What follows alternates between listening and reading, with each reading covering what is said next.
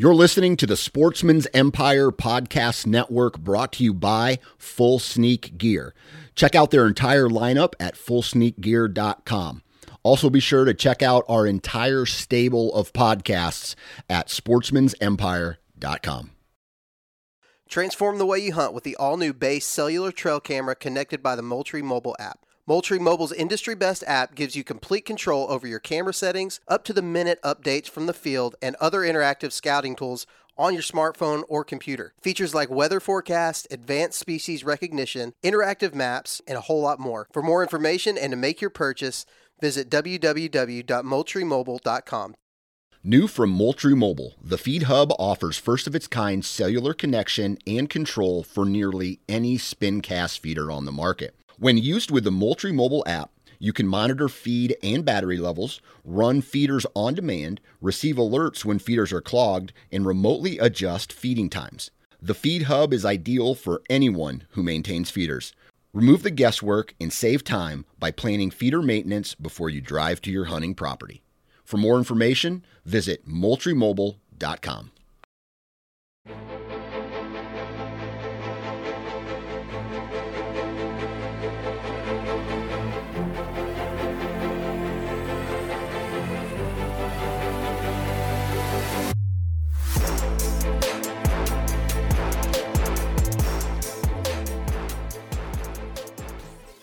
Ladies and gentlemen, good morning. Happy Monday. Uh, I hope that everyone's week is off to a great start. I hope that you had a chance to get out this past weekend, uh, do some bird hunting, some uh, duck hunting, some whitetail hunting, of course, um, and just got to uh, get out and enjoy Michigan. This is the Michigan Wild Podcast, and I'm your host, Marcus Ewing. All right, today on the podcast, I got a good one for you. I am joined by Pat Casey, and Pat is Pat's a regular dude. Pat's just like just like me, just like a lot of you listening. Um, Pat and I know each other through a mutual friend. Um, I've known Pat uh, for about past three years or so.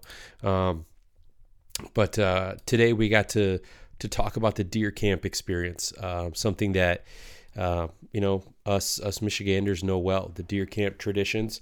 Um, typically, you know, when we talk about deer camp, uh, we're talking about you know, like opening day rifle season, maybe Thanksgiving, uh, but typically something that we're doing with family and friends. Uh, it's just almost um, like a rite of passage uh, for a lot of hunters um, in Michigan. Uh, but we kind of, I don't want to say flip it on its head, but Pat recently um, partook in um, a deer camp experience uh, put on by some friends of his uh, in they did it in mid Michigan. Um, but they he Pat does a good job of explaining how it all came together. But uh, they did essentially uh, an archery deer camp. Um, they had maybe a handful of guys who came in from out of state um, that had never really had the chance to experience, um, you know, the traditional deer camp. So they get to, um, you know, spend, um, I think it was four days um, you know, archery hunting, uh, public land here in Michigan, and, and just really kind of living out the whole deer camp experience. Um, so Pat, you know, talks about that, talks about um, you know what he just did uh, from a hunting standpoint uh, with one of his buddies this past weekend, and kind of what that looked like. Uh, again, kind of a mini deer camp experience. So really, that's kind of the the main theme, and then we also get to talk about uh, a recent um, elk hunting trip um, that Pat and our mutual friend Brad uh, took out to Colorado earlier this fall. So, I mean, Pat and I talked for a good hour, maybe a little bit more, um, and we could have easily went for another hour. Uh, Pat's just one of those guys that talk to him for five minutes and feels like you know him your whole life. Just, I mean, he's he's a Yooper, so he's like salt of the earth. So, um, an episode that you guys are really going to enjoy, and, and, we're talking deer hunting, um, and we're mid October, so hopefully gives you guys a little something to uh, stay excited about getting out there, um, get you through kind of that uh, October lull, as they say, and uh, keep you fired up for uh, the pre rut and the rut coming up here down the road. So, episode eight with Pat Casey. Enjoy, everybody. All right, Pat Casey, welcome to the podcast, man. How are you tonight? Doing pretty good. Doing pretty good. I do, Marcus? Hey, man, I'm hanging in there. It's uh. You know, so these episodes drop on Mondays. So it's always like super tough because I always want to try and be kind of as current as possible, like with conversations and with topics. I mean, especially during deer season here, right? So it's hard because I I like to try to get my episode done by like Friday, Saturday at the latest. But then if I'm done by Saturday, that still leaves potentially Saturday I've been hunting or whoever my guest is going to be has been hunting and then there's Sunday. So this actually works out well because you spent a weekend, I think you said last weekend, this weekend you were you were out hunting. So I'm putting this together at the last possible minute, but I think it's going to be good because we should have a ton to talk about. Oh, for sure. Yeah. Now it's going to be crunch time for you to get it all edited and put out tomorrow. yeah. So fingers crossed, as long as we don't have any big like audio disruptions, we should be good to go. The editing part should be should be pretty uh pretty smooth as again as long as all all goes according to plan here the next, you know, 45 minutes or so. Nice. So Pat, before we get started, man, um, tell the listeners a bit about yourself, man. Oh, where do I begin? uh, All the way yeah, at the beginning. Right. so I was born. No, um, actually, I uh, I grew up in the in the UP on the west end of the UP in Kingsford. Um, a lot of people know where Iron Mountain is, so if you tell them Iron Mountain, they they normally get that, but it's actually Kingsford because you say Kingsford only because we always had the the big football rivalry with with Iron Mountain, our crosstown rival. So I have to say Kingsford, but uh, yeah, I grew up up there. Um, went to high school at Kingsford. Um, ended up going to college up in uh, up in Houghton at uh, Michigan Tech. Go so, Huskies. Oh yeah, yeah. um, I mean, I grew up hunting and fishing and and bird hunting um, my whole life up there, and and it's crazy because I really only gun hunted growing up because my dad never bow hunted. He gun hunted a little bit here and there, um, but most of my actual deer hunting experience, I I learned a lot from my uncle, and I just gun hunted, and I didn't start bow hunting until I graduated college, and I moved to the Thumb for my first job, and that's I didn't start bow hunting until I was 24, 25. Okay. So, yeah, I mean, I've I've really only been bow hunting like 16 years, um, but I've I've gotten pretty big into that, and I almost don't gun hunt as much anymore. Um, only because down here, I mean, I live over in Grand Rapids, just north of Grand Rapids, and man, you get if you don't have a piece of private to hunt on, and you try you try going on on the state land during gun season, it's like Orange Army because it's, it's just crazy. Yeah, you know, it's funny because I didn't start bow hunting until after college as well, and it's almost like as I've gotten older, like gun season has just become more about the tradition of doing it as opposed to like actually hunting hard during rifle season. And that's and that, you know, and I have, you know, private land that I hunt, but you know, with opening day, obviously some week or some years it's on a weekend, some years it's like this year I think it's opening day is what a Tuesday or something like that. Yeah, so, so, yeah. So I likely will not be hunting opening day this year. Uh, I'll probably be hunting that weekend. And again, that's just more tradition, right? Like I just I don't have and you know with rifle season only being you know two weeks long or you know something somewhere around that, like it's it's just hard to put any real time into it. It's almost like you know you grind it out through bow season and then you get to gun season, you're like, all right, well the odds are a little bit more in my favor now because everything that you were seeing across the field or was just out of range like now it's everything is is for the most part fair game right and it's it almost feels like a backup plan, right? Pretty much, yeah. Um, I definitely feel you on that too. And I think the the other reason I got into bow hunting was I'm like, man, I get an extra six weeks to actually be outside and hunt deer and do something that I love to do. And then on top of that, after after a few years of like learning how to bow hunt and working on my own stuff and and and all that, like that's when I started hunting out west for elk. So it kind of gave you an extra an extra opportunity. But no, like you said, the rifle hunting was like the tradition part. I mean, having having a place to go and experience deer camp with all the guys that were older than me and and learning things from from my grandpa maybe learning some of the things i might have learned probably weren't too good at camp.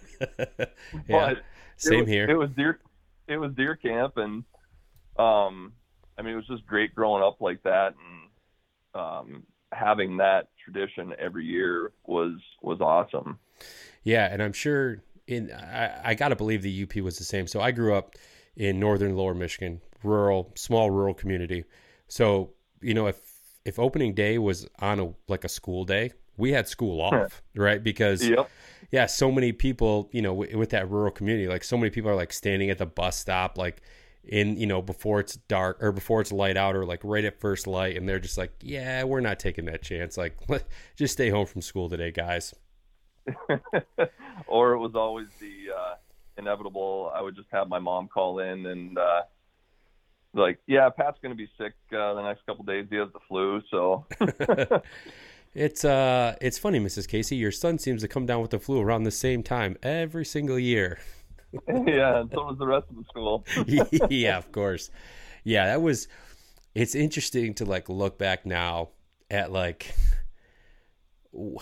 what I guess was like, and maybe it's just like the small community, right? Like what was like socially acceptable, right? Like, cause I swear that there were times where like people would roll into school with like a deer in the bed of their truck, right? Like they would hunt the morning, you know, if they were like, you know, I'm talking like once you're into high school, right? And, you right. know, like some of the upperclassmen, like juniors, seniors who maybe, you know, didn't have like they could blow off first period or something like that. And they would come and they, you know, they'd hunt for like an hour or two in the morning coming to school. And like that was like if someone got if someone got a deer like it was a big thing. Like people were going out to the parking lot between classes or like if you had a teacher that hunted he'd be like all right let's go outside and you know see so and so's deer in the back of their truck. Like it's just i just can't imagine like where i live now that like being a, a normal thing.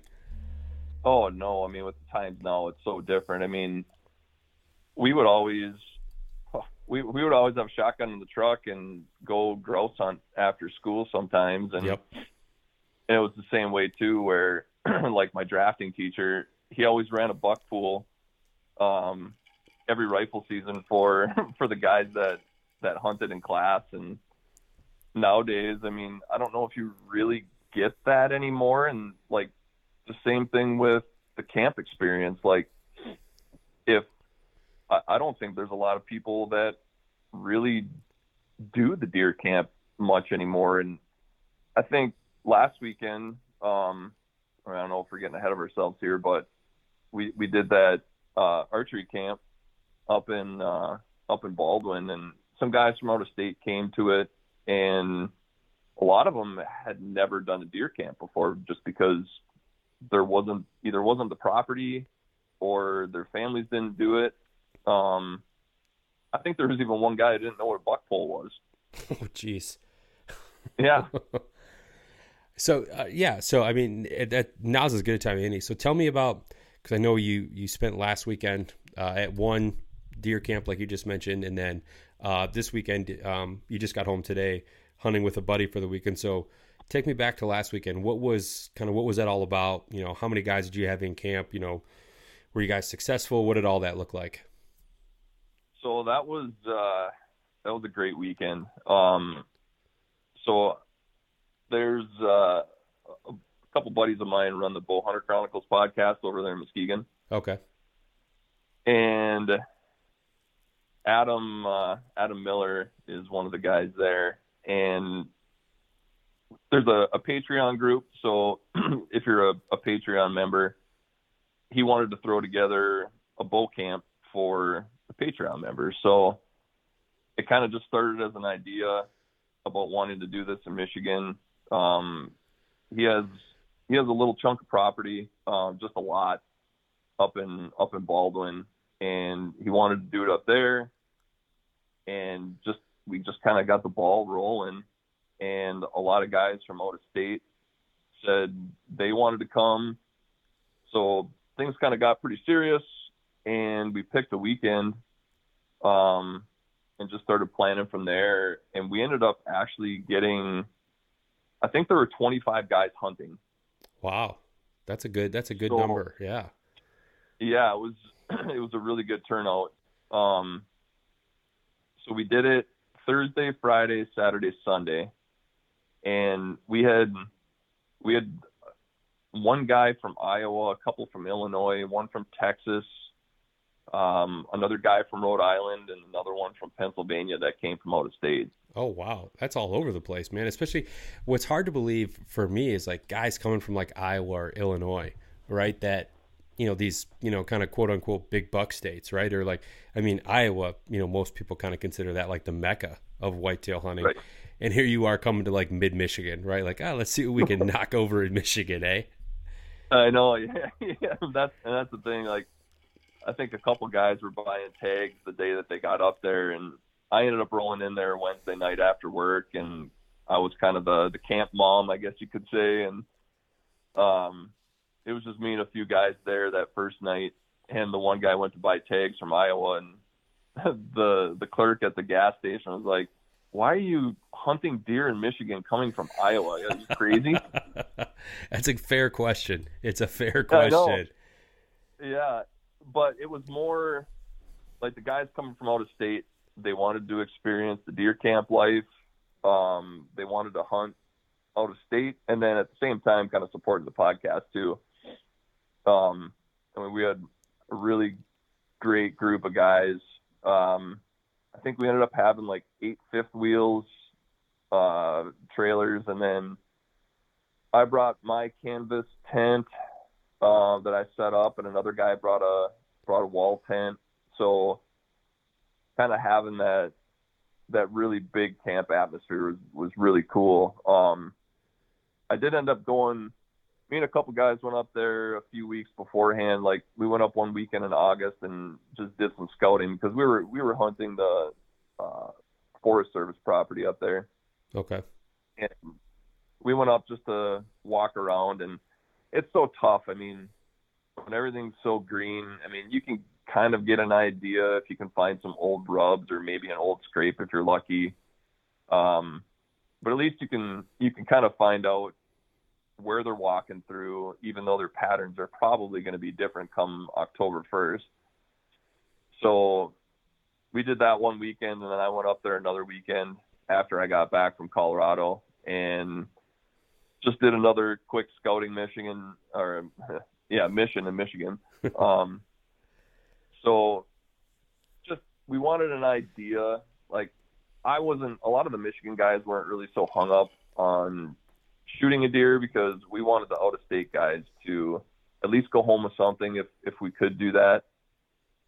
And we ended up hunting kind of in groups of two or groups of three and would like spread out in certain areas that we had picked out on on the map. So we're using like onX and some guys were using using Spartan Forge and Base Map and you're doing your e scouting, kind of picking spots where you think you'd like to go, but I mean even that's hard in the big woods. I mean you can you can scout from a bird's eye view, but once you get boots on the ground, I mean It could be totally It be- different.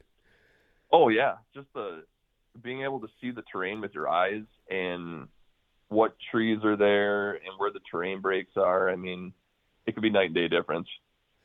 Yeah, well, that's what I was going to ask. I mean, with you know, I- got to imagine, and correct me if I'm wrong here, but there's a certain amount of guys that were there, especially from Michigan, that maybe either knew each other or knew of each other enough to like be like, oh, hey, Pat, like, you know, nice to put a name with a face type thing. But then with those out of state guys, which you know, there's probably been you know very little, um, you know, correspondence with other than like, hey, you know, I'm interested in coming, you know, for the deer camp, you know, exchange information, talk on the phone a few times. But how was that like, you know, bringing in, you know, a bunch of a bunch of people that didn't know each other? Well, it's funny because I don't know if you ever heard of the the phone app Marco Polo at all. I have not. I don't know if that's like dating myself as far as how old I am, but I'm not familiar with it. No. Well, it's funny because I I never heard about it until um, Adam actually started started this app with the the Patreon group. So it's literally kind of like a Snapchat thing where you can just record a quick video and post it on the app so everybody gets to read it and they can chime in and stuff. So most of the guys that were coming were on that app, so you at least knew what they looked like. Um, but then, like when you showed up, you're like, man, you're a lot shorter than what I thought you were. but it, it it was it was kind of cool because I mean we'd we'd been interacting with each other for I mean a good six months just on using this app, and I mean it was it was really cool to see see the guys and the best part was about the whole weekend. Even though we did get lucky, um, and I think we there were four guys that shot five deer the last night of camp. Um, it was like getting together with a group of your high school or college buddies that you haven't seen in like 10 or 15 years. Oh, that's a good vibe right there. That's a good vibe. Oh yeah. Like nobody was crazy. Every I mean, we're all we're all grown men here and even though I was probably one of the old ones in the group, but um it, I mean it was. I mean it was like getting together with your buddies and I I hadn't met 95% of these guys before, so just having that and then sitting by the campfire at night and telling stories and talking about old hunts that you did back in the day and um setting up a plan for the next day or two. I mean, it was it was pretty awesome. I mean, it was a, a lot of the guys from out of state. I mean, they had a really good time, especially for their first like deer camp experience too. So it was it was pretty good.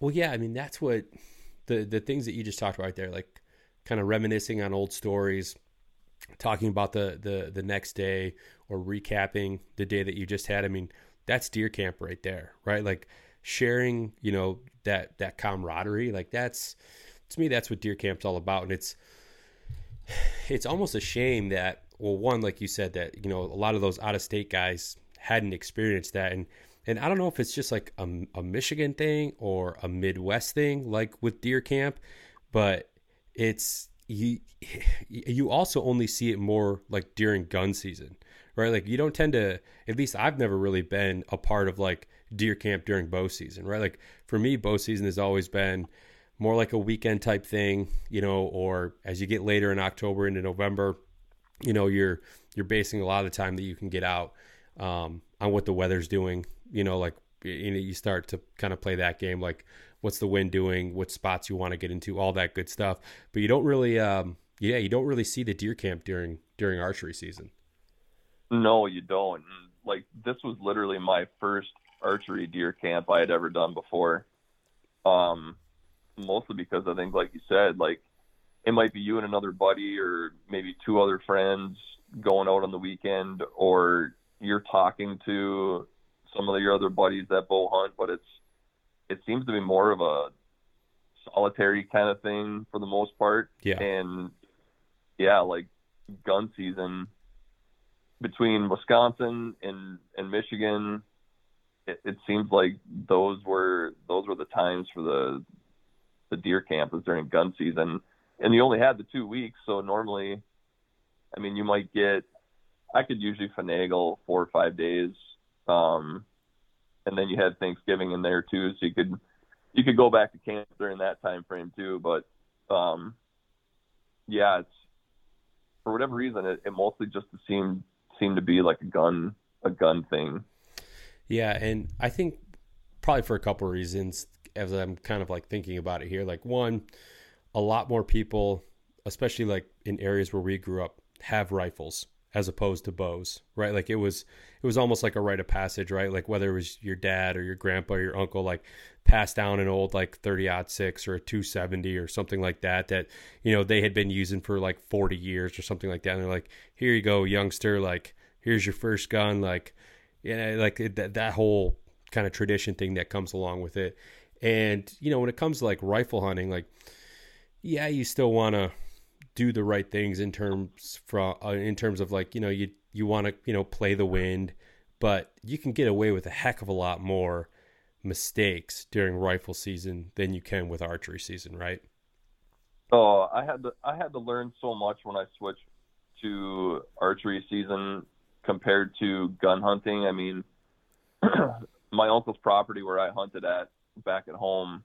I mean, you're sitting in a wooden deer blind, Yep. and you might hop around to a different blind if there's something open, but the wind doesn't matter because it's just sitting right there, and you literally just sit there all day long if you can make it all day. Yeah.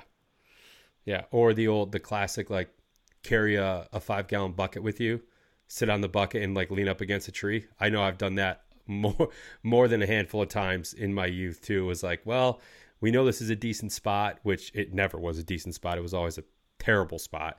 But it was like, yeah, like post up here.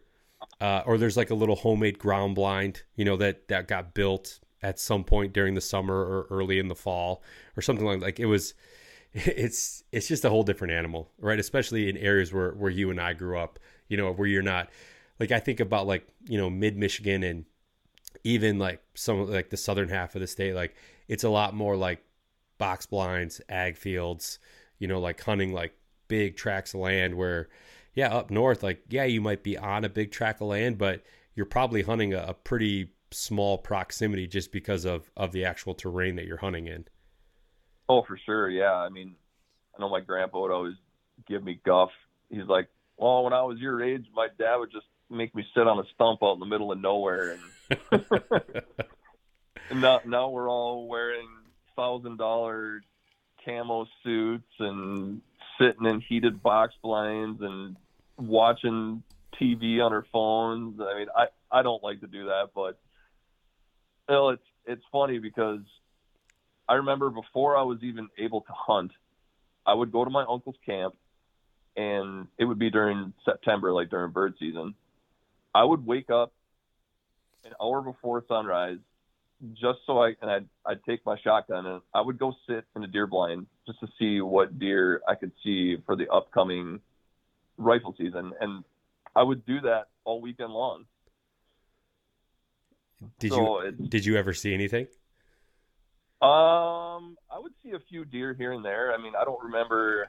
I don't really remember seeing any bucks at the time, but I did shoot a lot of birds in in the more early mornings like that. That that made it kind of nice. yeah that makes it worth getting up early that's for sure Yeah, yeah. Um, and that it's kind of funny too because the first deer I ever shot, it was it was my uncle and I and my dad, I believe, at camp that weekend, and I was still pretty inexperienced, but my my uncle he basically gave me the 270. I shot it that morning, just first time ever shooting a rifle and he he brings me out to the box blind and he's like, "All right, you get one round." and he's like, "I'm gonna go back and watch the Packer game. If you shoot, I'll hear it. Just stay there. Don't get out of the blind, and I'll come and get you."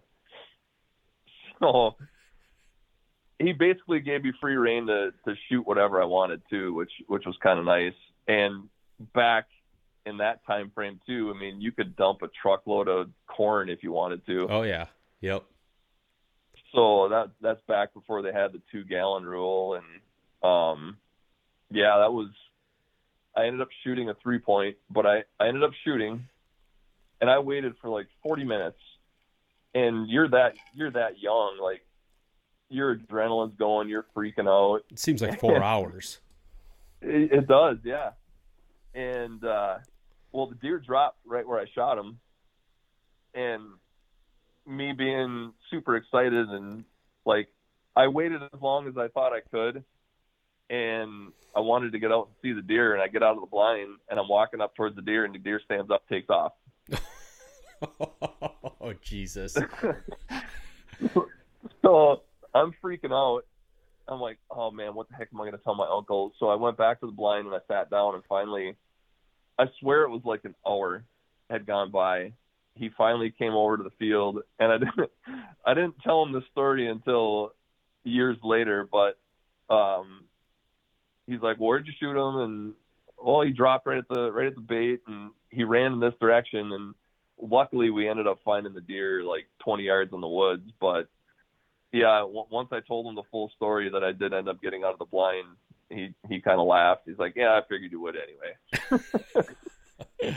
no, that's uh, that I at that age, man. Like to tell, you know, gosh, I mean, I, as a an adult, I have a hard time like sitting yeah. and, and waiting, right? Like it's just the, like you just said, the adrenaline's going, man, and especially if if if you think, you know, if you're pretty sure that you made a good hit on the animal. I mean, I'm thinking back like the uh, the first decent buck that I shot uh, with my rifle. I remember I was uh, it was opening day um, of rifle season, and there was like four of us hunting on this really small tract of land that my in-laws own. At the time, it was like there was like four of us on like 50 acres with rifles. Now, granted, we were all in different spots overlooking different things, but it, to think about that many guys with rifles on that small piece of a property, it's it's kind of comical. Um, right. But you know, like I'm I'm sitting there and it's you know half hour after sunlight, and all of a sudden, like I hear the deer before I even see him, and these three these three deer come busting in, like kind of I'm kind of at this little pinch point, and it's two does, and like not far behind him is this is this buck. And they get i mean my gun's on my lap. I'm in a tree stand like not an actual box blind. So my gun's like sitting on my lap. And they come like busting in. And i'm using i'm using a single shot 7 millimeter 08 of remington. So it's like it was uh it was like one of those thompson centers where you could like switch out the barrels. Oh sure. Yeah so it was so it's a single shot.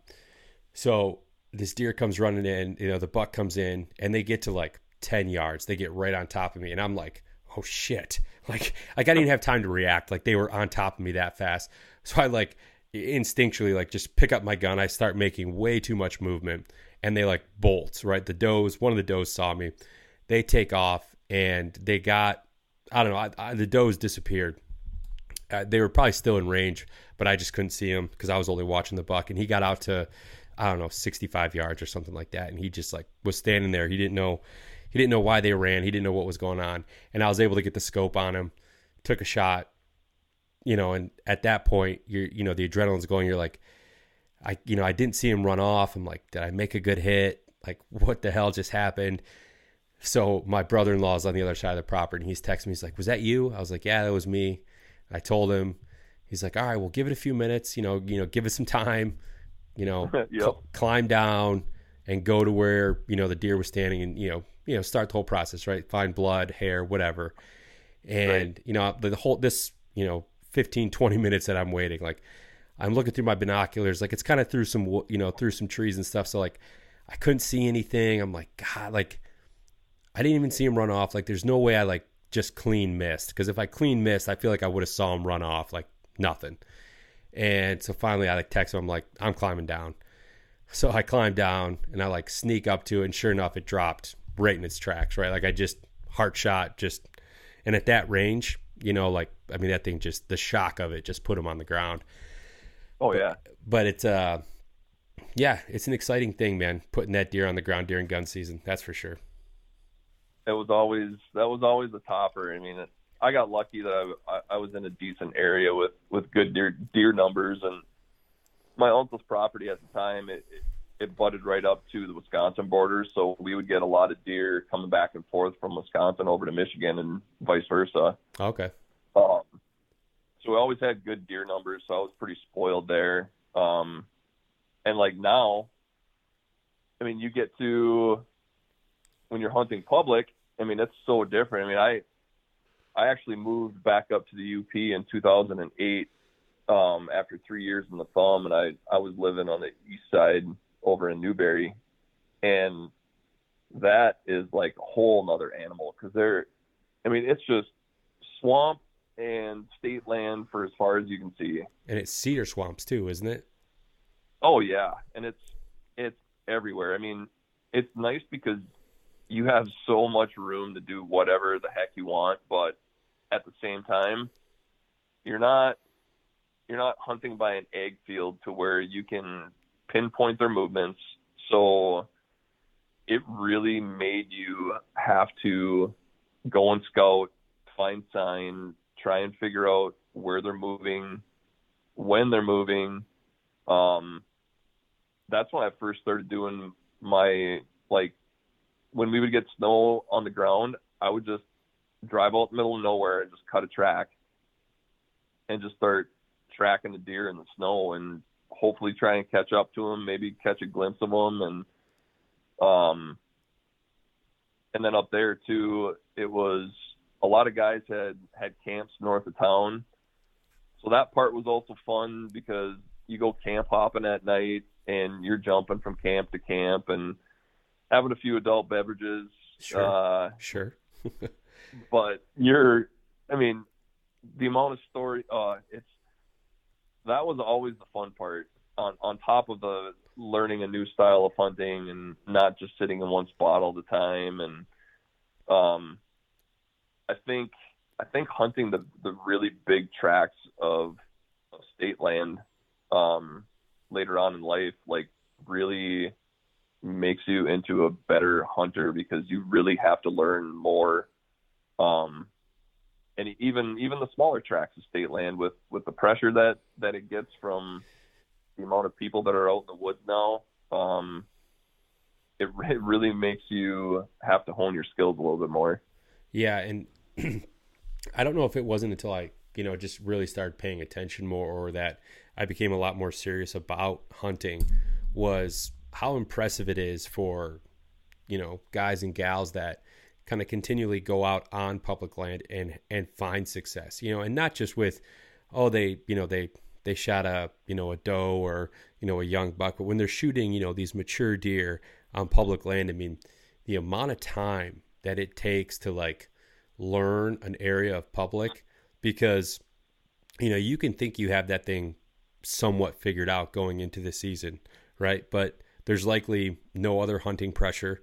You know, maybe some guys are out scouting around or something like that, but it's not the same type of pressure as when deer season comes. And for whatever reason, it's like, you know, October 1st comes and like those deer know, right? Like their senses become ultra heightened and, and, and they just, they just know kind of thing. Oh, yeah. And to be able to, you know, either use that to your advantage or, you know, adjust to that on the fly throughout the course of the season. I mean, like that's, those those like I said, those guys and gals that are success or continuously successful, uh, I have a lot of respect for them because, like you just said, I mean that's that's tough work.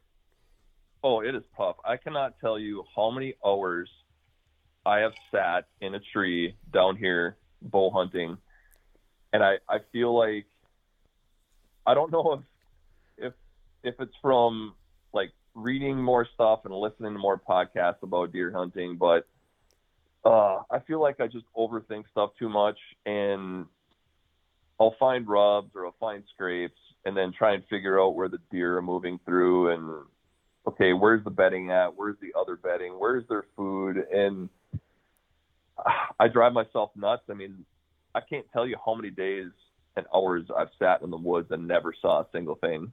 yeah. It's almost like paralysis by analysis, right? You just you overthink things so much because you, you start like you just said you start to like recall like podcasts or like you know hunters or whatever youtube videos whatever it is right? And you start like trying to compare your situation to maybe a situation you heard someone talk about and you're like well this is what they did. Like how could i possibly relate that to my situation? Is there a way i could do that? And it's like man sometimes you just got to go with your gut. Like you know go with with what you know to be true in terms of like okay here's my food, here's where I know they're betting, here's where the sign is, like just, you know, try and cut them off one way or the other and just go for it, right? Like it's it's it's tough not to get in your own head with things like that. Oh, I know. I mean, there's there's many times where I should just follow my gut more and and I I do and I mean I had some I had some pretty awesome encounters last year um, with a couple really nice bucks on on public um, but it's it's still it's still tough. I mean, even even if you find where they're moving, um, or or where they're bedding, I mean, you could sit four or five hours in the morning not see anything. You go back in the afternoon and sit for four or five hours and don't see anything. So you're like, okay, I'm just gonna throw a, a dart at the wall here, and I'm gonna sit from ten o'clock till four o'clock. yeah, that midday stretch when everyone's out of the woods, usually, right? Right. Yeah, I mean, sometimes that's what you got to do. You got to think outside the box, or you got to switch things up. I mean, I think it was, uh, who was? Oh, John Dudley did like this um, little. I don't know if you want to call it like an experiment with ex- exactly that. Like, um, I think it was like during the rut, or I mean, let's just call. It, he was in November sometime, and granted, he's in Iowa, and granted, he's got you know world class property that he hunts, but he like made it a point to only hunt from like 10 a.m. to 2 p.m. and to see like what he could do and not hunt the traditional times of you know first thing in the morning, you know, and in the evening and stuff like that. And I mean, he still, you know, had a bunch of encounters, saw, and I think he ended up putting you know a, a stud on the ground because that's that's what Dudley does. But it was right. interesting to see how that worked out, especially you know that time of year when you know I think you just you just need to be in the woods regardless of the time. You just need to be out there and that's the thing too. I mean, I think even doing like that midday sit, even just to do like an observational sit, I think that's beneficial just to see where the deer are moving through and from where to where are they going. Um, I think that would I think that helps a lot, and that's one thing I have not done yet this year. But I guess that's another thing that makes it tough too. I mean, when you're only hunting weekends or maybe if you get a chance after work to sneak out for the last couple hours before the time change.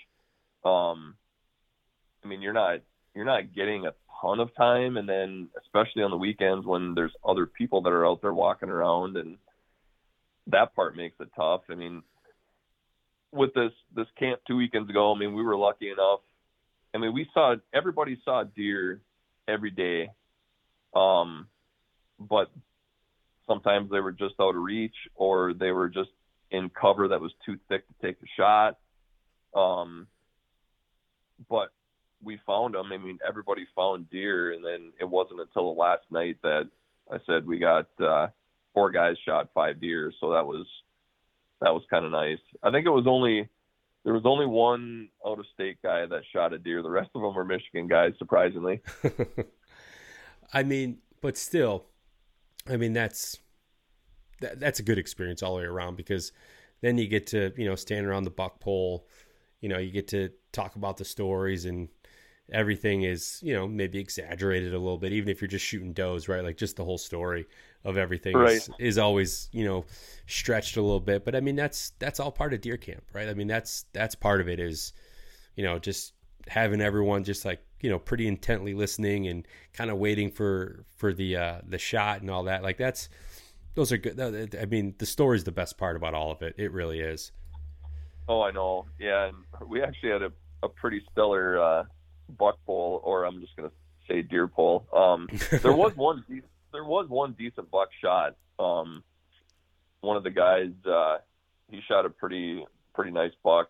Um, but it, it was just kind of cool because we just lashed a a wood pole to two trees and hung them from that like old school style, like back in the 20s and 30s and 40s. And I like it. You just, yeah, you see those old pictures with the freaking giant bucks hanging from them, and that's kind of just what we did, which worked out great. It it just all it all goes back. It all ties into the experience. So that was two weekends ago. Tell me about uh, the trip you just got back from today. Yeah, so I hunted this area last rifle season um, we actually did a deer camp up there. Um, so there's a group of a group of us from from college that went to school up at Tech, and we all still keep in touch.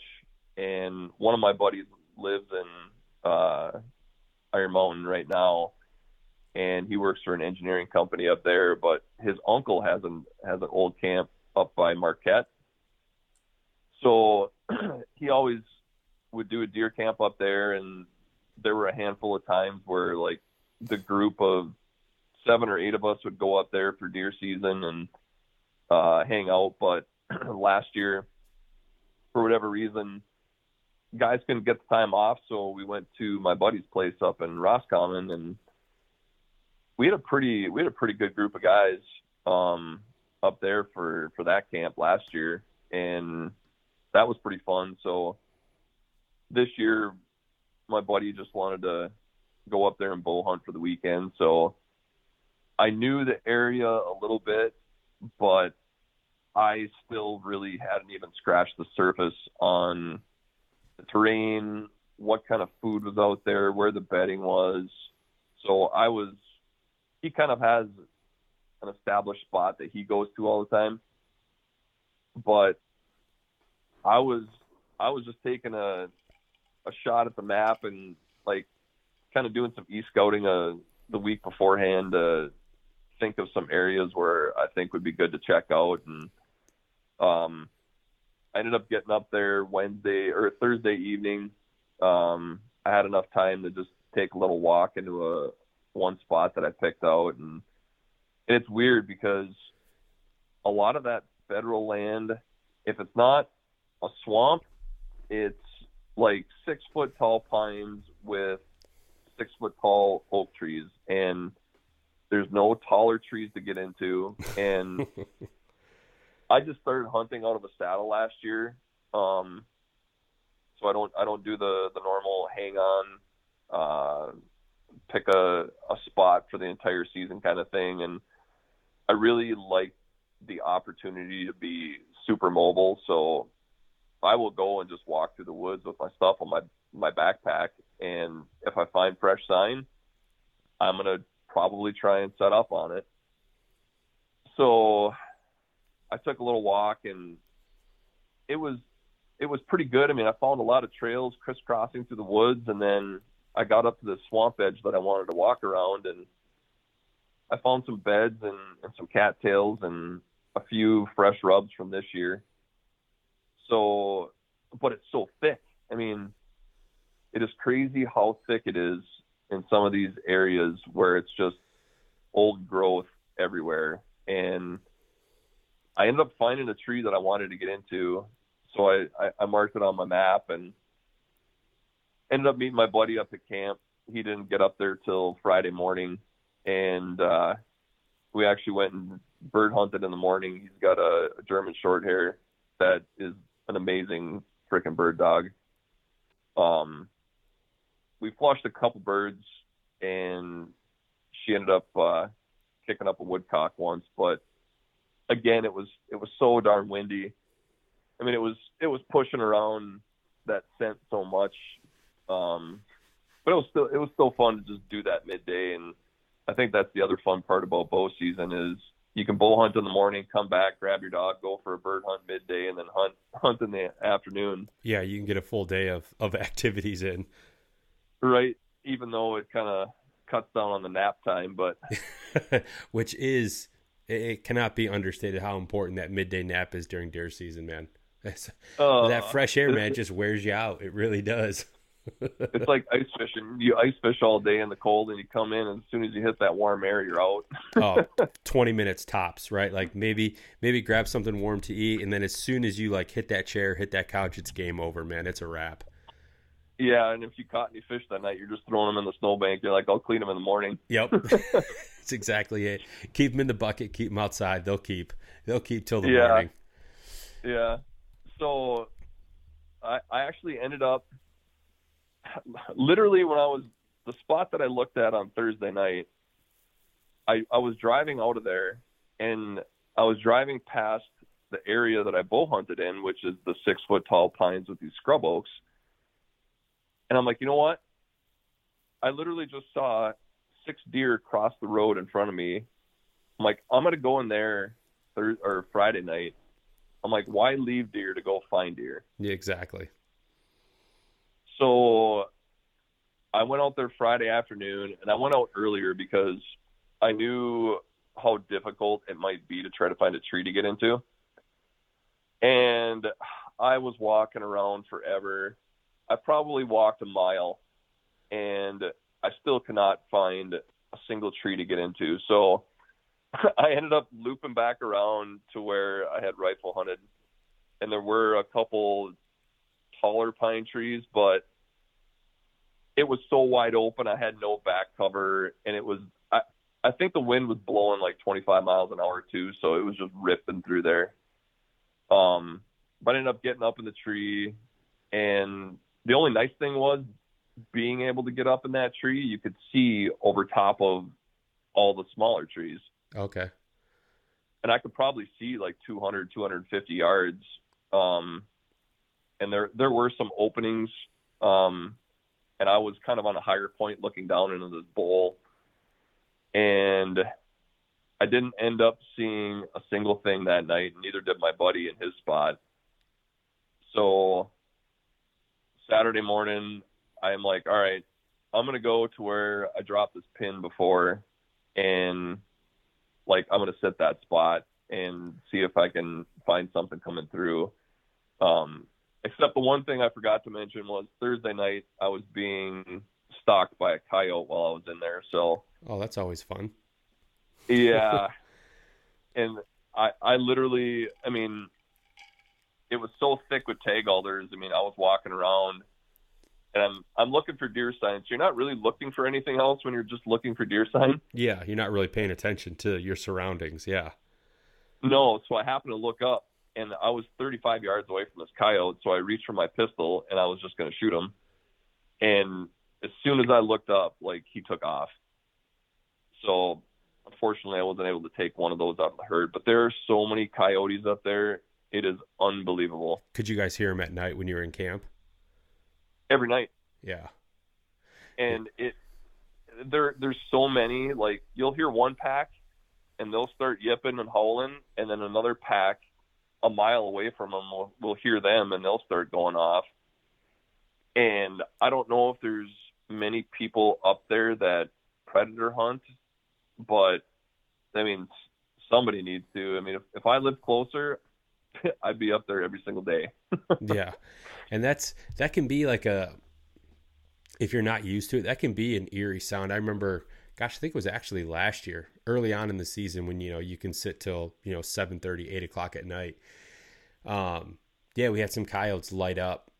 Um gosh probably like in the golden hour right? In that last hour before before um you know shooting light is out. And i mean and they were they were close i mean i would say inside of a half mile, quarter mile. Like they were they were close enough. And I don't think they were on our property. I think they were on the the bordering property that we were hunting. But Yeah. one of them got a hold of something because you heard some you heard a noise that was almost like made the the hair on the back of your neck stand up, right? Whether they caught a bird or a rabbit or, you know, something like it was just that noise and you're like, "Ooh, that like mother nature is gnarly man like when you start to hear that stuff that just goes on it's uh yeah it can it can be a little unsettling even though you know it's it's a coyote and you know you're probably going to be all right but it's uh it it's still it's one of those things that's always in the back of your mind well, when you're out there by yourself and in the middle of nowhere, like your your senses are a lot more heightened. That's for sure. But it's funny after after elk hunting elk hunting out west for oh let's see this year was my seventh year. Um, coyotes and blackbirds don't even really bother me anymore.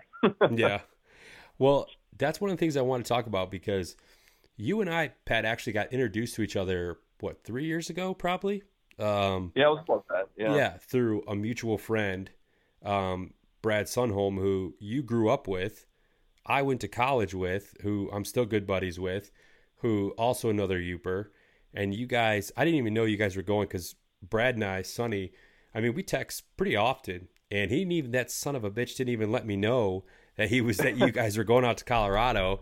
I got to find out on Instagram when you guys get back that you guys took a trip out there, man. So tell me about that. How was it? Oh, that was great. I mean, uh, it was it was just so nice to be back out there again. Um, I literally had went out west for six years straight, and then last year, last summer, I ended up uh, I ended up having three grand mal seizures and almost took a one way hunting trip, unfortunately, but I wasn't able to drive for six months, so I, I couldn't I couldn't go out west last year. So I know Brad.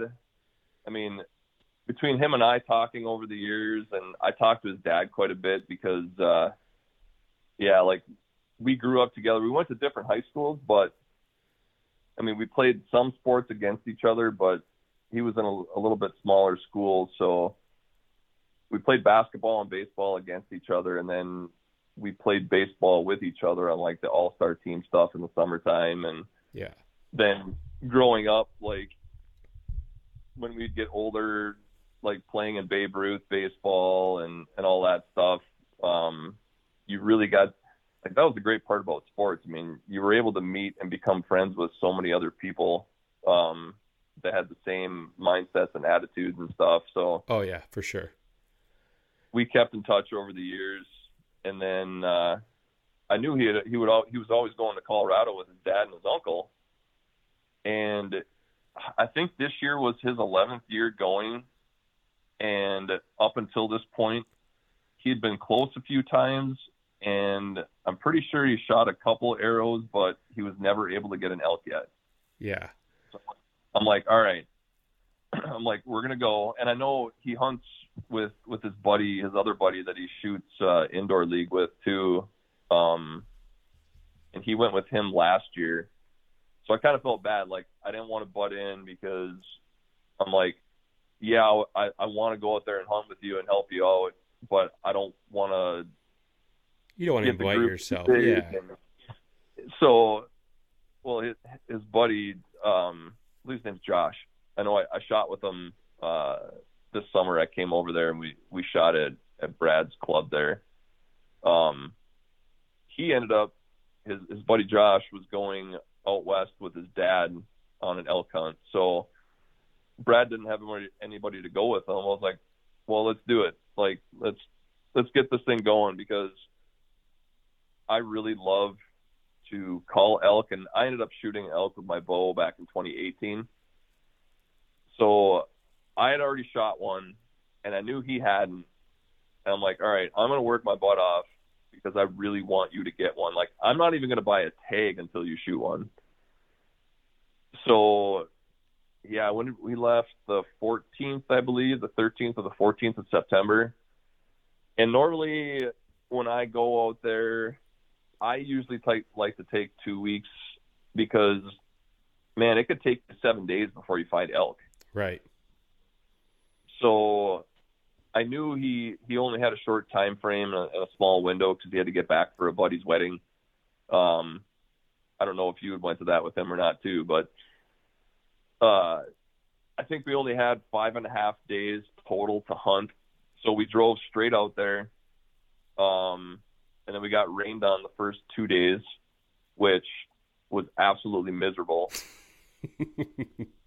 Like it oh, just being soaked. I mean normally the way that i i usually go out there is like i have that that canvas tent. So normally like you set up a base camp and then you just hunt hunt from base camp every day. Yeah. but they have always stayed in a hotel um which was totally fine because you don't know how nice it was to come back to a hotel and dry out all your stuff, put your boots on a boot dryer. Oh yeah. That's a world of difference starting fresh every day instead of stepping into damp boots from the day before. Yeah. That's a big difference. Oh my gosh. Or or waking up and it's 30 degrees and your boots are soaking wet and freezing still. Oh god. Uh, so that was that was kind of brutal too because it really it really ate up two days of of hunting with really nothing going on um other than maybe trying to find some sign. Nothing was really talking. I mean usually when i mean there were thunderstorms. We were getting thunderstorms every day. So that really shut them off and um it made it a little hard, but we did end up finally hearing a bugle on our third day. And we ended up dropping down into this creek bottom because we either thought he was in the creek bottom or he was up on the other side close to private. So we dropped into this creek bottom and we're paralleling this creek bottom just to keep the wind in our favor. And then then we heard well I we both heard a bugle, but I'm like, that's a dude. Like, I've heard enough. Luckily, I've I've I've been able to hear enough bugles, unless somebody's really freaking good at calling. You can I can kind of distinguish if it's a a guy bugling or an actual bull bugling. Yeah. So I'm like, that's a dude. So we decided to just keep paralleling this creek bottom and then drop down at the the head of it and then walk our way back up the actual creek um thinking that that bull because we could still hear the bull actually bugling um we didn't end up finding them but i mean we, we were at least able to get down there to see if there's any fresh sign um any rubs or anything like that and we were pretty sure he was up on the other side, which it was probably 250 feet down to the creek bottom and another 250 back up to the other side. So we think he was over on the either on the the public right by the private or on the private. And I don't know if it was that day, later that day we we came back in the afternoon after we crawled out of the bottom. Um another thunderstorm came through at like 2:30 in the afternoon but for whatever reason, after that storm went through, we heard a bugle. It was on the private. Um, so I bugled back at him, which I was mostly just bugling at him just to see if he'd kind of pop his head out because it was 650 yards of open prairie. And then it went uphill and there were some aspen trees on the backside. Well, he ended up being interested enough that he walked up over that backside and he was 300 inches plus. I mean, he was big. So it's, like, I know there's no way I'm going to be able to call him 650 yards away and hop a fence just to come over to our side. But I kind of toyed with him a little bit, and he was he was bugling back and forth, but he ended up having 30 calls with him.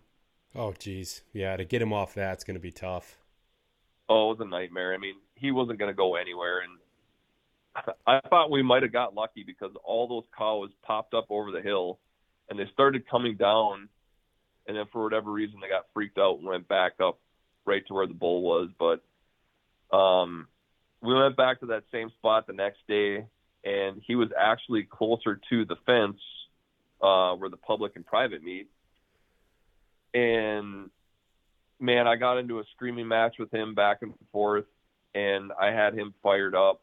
And he was probably he was probably only 80 yards away from us, and I would I would run up and scream in his face, and he'd scream back, and I'd cut him off, and he'd get mad, and but they wouldn't they would not jump that fence. Like I swear they know where the private property is, and they know where they're safe mm-hmm. because it happens all the time. So yeah, it was it was kind of brutal, and then at that point we only had like two days left, and we're like, yeah, there's a lot of other country we could go look at, but this is literally the first bull we heard bugling. Do we really want to leave elk to go and maybe try and find elk? Yeah, especially when you've got one responding. Now, granted, he wasn't closing the distance like you wanted, but at least he's talking to you, right? At least you've got an active bull. Oh yeah, and and Brad hadn't really had that much close interaction with with a with a bull like that before. So that part was was kind of nice. But then at the same time, there were a ton of people hunting out there. He said this was the most people he's ever seen in this area since he's been hunting there. Hmm. And this is the same so, area he's always hunted. Yeah, pretty much. Um, so that part made it tough too, and then that kind of made our decision a little bit easier. Easier, as it's like, all right, nobody else is really trying to mess with them like like we are, we might as well just keep trying it and see if we can do something.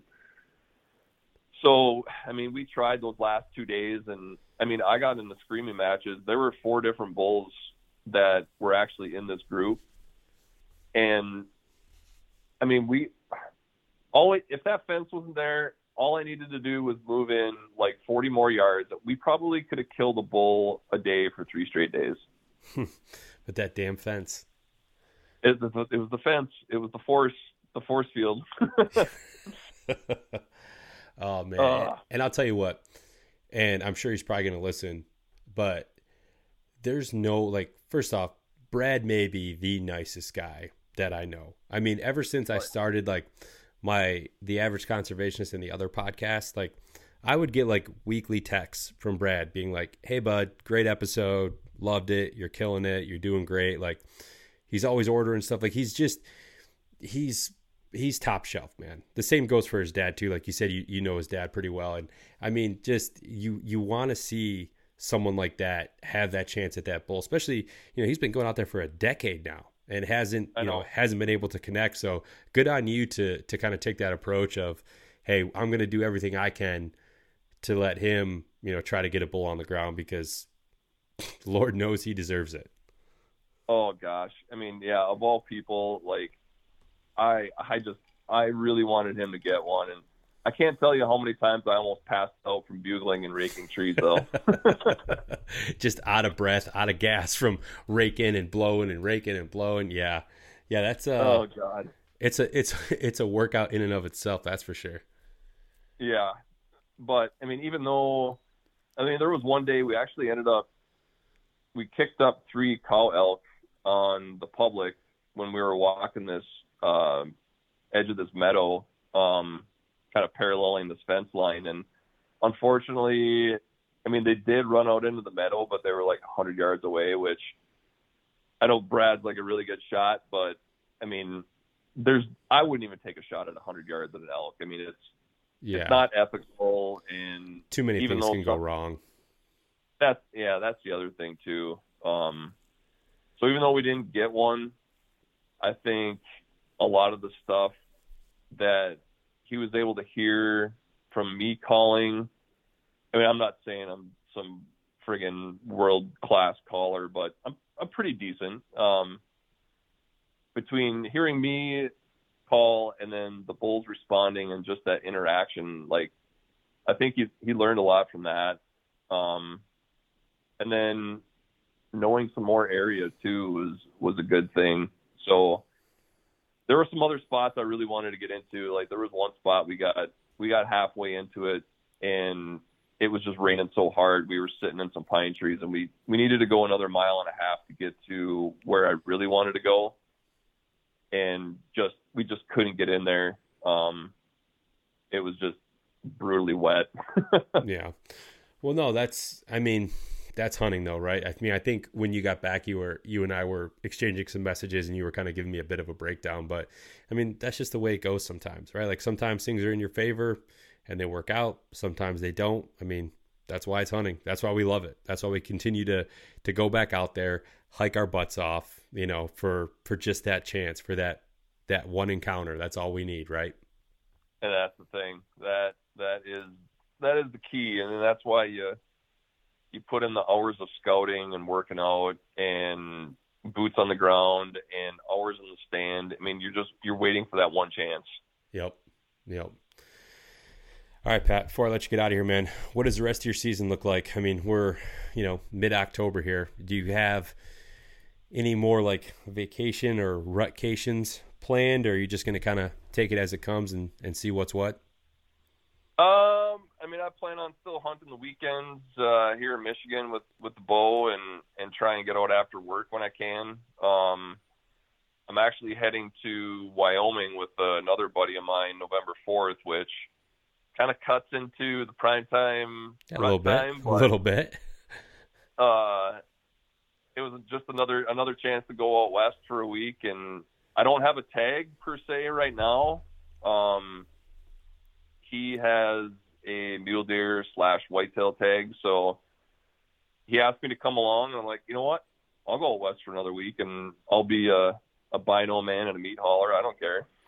yeah, I mean, in worst case, like you gain a little intel, you get a you know some more, you get some experience, you know, on the mule deer side of things instead of elk. So yeah, I mean, worst case scenario, you come away with just you know more experience, more intel for when whenever you decide to to kind of do that same hunt and, in you know down the road. So yeah, it's I can't say that I would turn that down either, to be honest. No, I'm I'm looking forward to it to go back out a second time, and I've never I've never hunted in Wyoming yet, so it'll be that'll be a little bit different. Um, and then we're coming back the 13th of November, and then I'm actually gonna head back up to Newberry um, to one of my buddy's camps that I used to hunt at up there, and then uh, I'll go stay at his camp for a few a few days and do a little bit of hunting and probably go home for Thanksgiving because I'll only be three hours away at that point, um, and just kind of hang out up there and hopefully I can get something because I need to fill my freezer because it's empty right now. Yeah, yeah. I was. We pulled some some ground some ground burger out today to make some sloppy joes, and I was like, ooh, I am dangerously low. I think I have like two more rolls of of venison, like ground venison left. I got a few steaks, and I've been saving the tenderloin, even though it's one of my favorite my favorite cuts. I mean, like most people, I've just I haven't had kind of the what I would call like the right opportunity to eat it. I just haven't wanted to. I wanted to keep saving it, but I'm I'm down to very little. So Oh yeah. I might have to I might have to punch a doe early this year just to just to kind of get the uh get the freezer back to to somewhat homeostasis level. Oh, I haven't even had a chance to shoot a doe yet, but Yeah, I think I have here. a little bit. I have a little bit of grinding meat left, and I'll probably I make my own breakfast sausage, so Nice. I'll probably I'll probably use it for that. But no, I'm the first the first doe I see is is gonna get an arrow flung at it. I can tell you that. There you go. I like where your head's at, Pat. Yeah. All right, man. Well, I'm gonna let you get out of here. It's Sunday night. We got to work in the morning. But dude, I appreciate the time talking about deer camp, exchanging some stories. I always enjoy that. Best of uh, luck the rest of the season, and uh, you know, out west. Safe travels out there, and uh, look forward to talking to you again, man. Yeah, appreciate it. Yeah, definitely chat again. Yeah. All right, Pat. Take it easy, man. All right, man. You too. All right. Well, there you go, everybody. Uh, big thanks to Pat for uh, joining me and talking about deer camp this week. Um, be sure and stick around next week. Um, got some more great episodes coming, especially uh, as deer season rolls along here. Um, be sure to like, subscribe, follow, all that good stuff with the podcast. Um, I appreciate everyone that's listening uh, and that's tuning in each week to uh, hear about some great, uh, great stories um, from you know different residents all throughout the state of Michigan here. So. Till next week, Michigan, stay wild.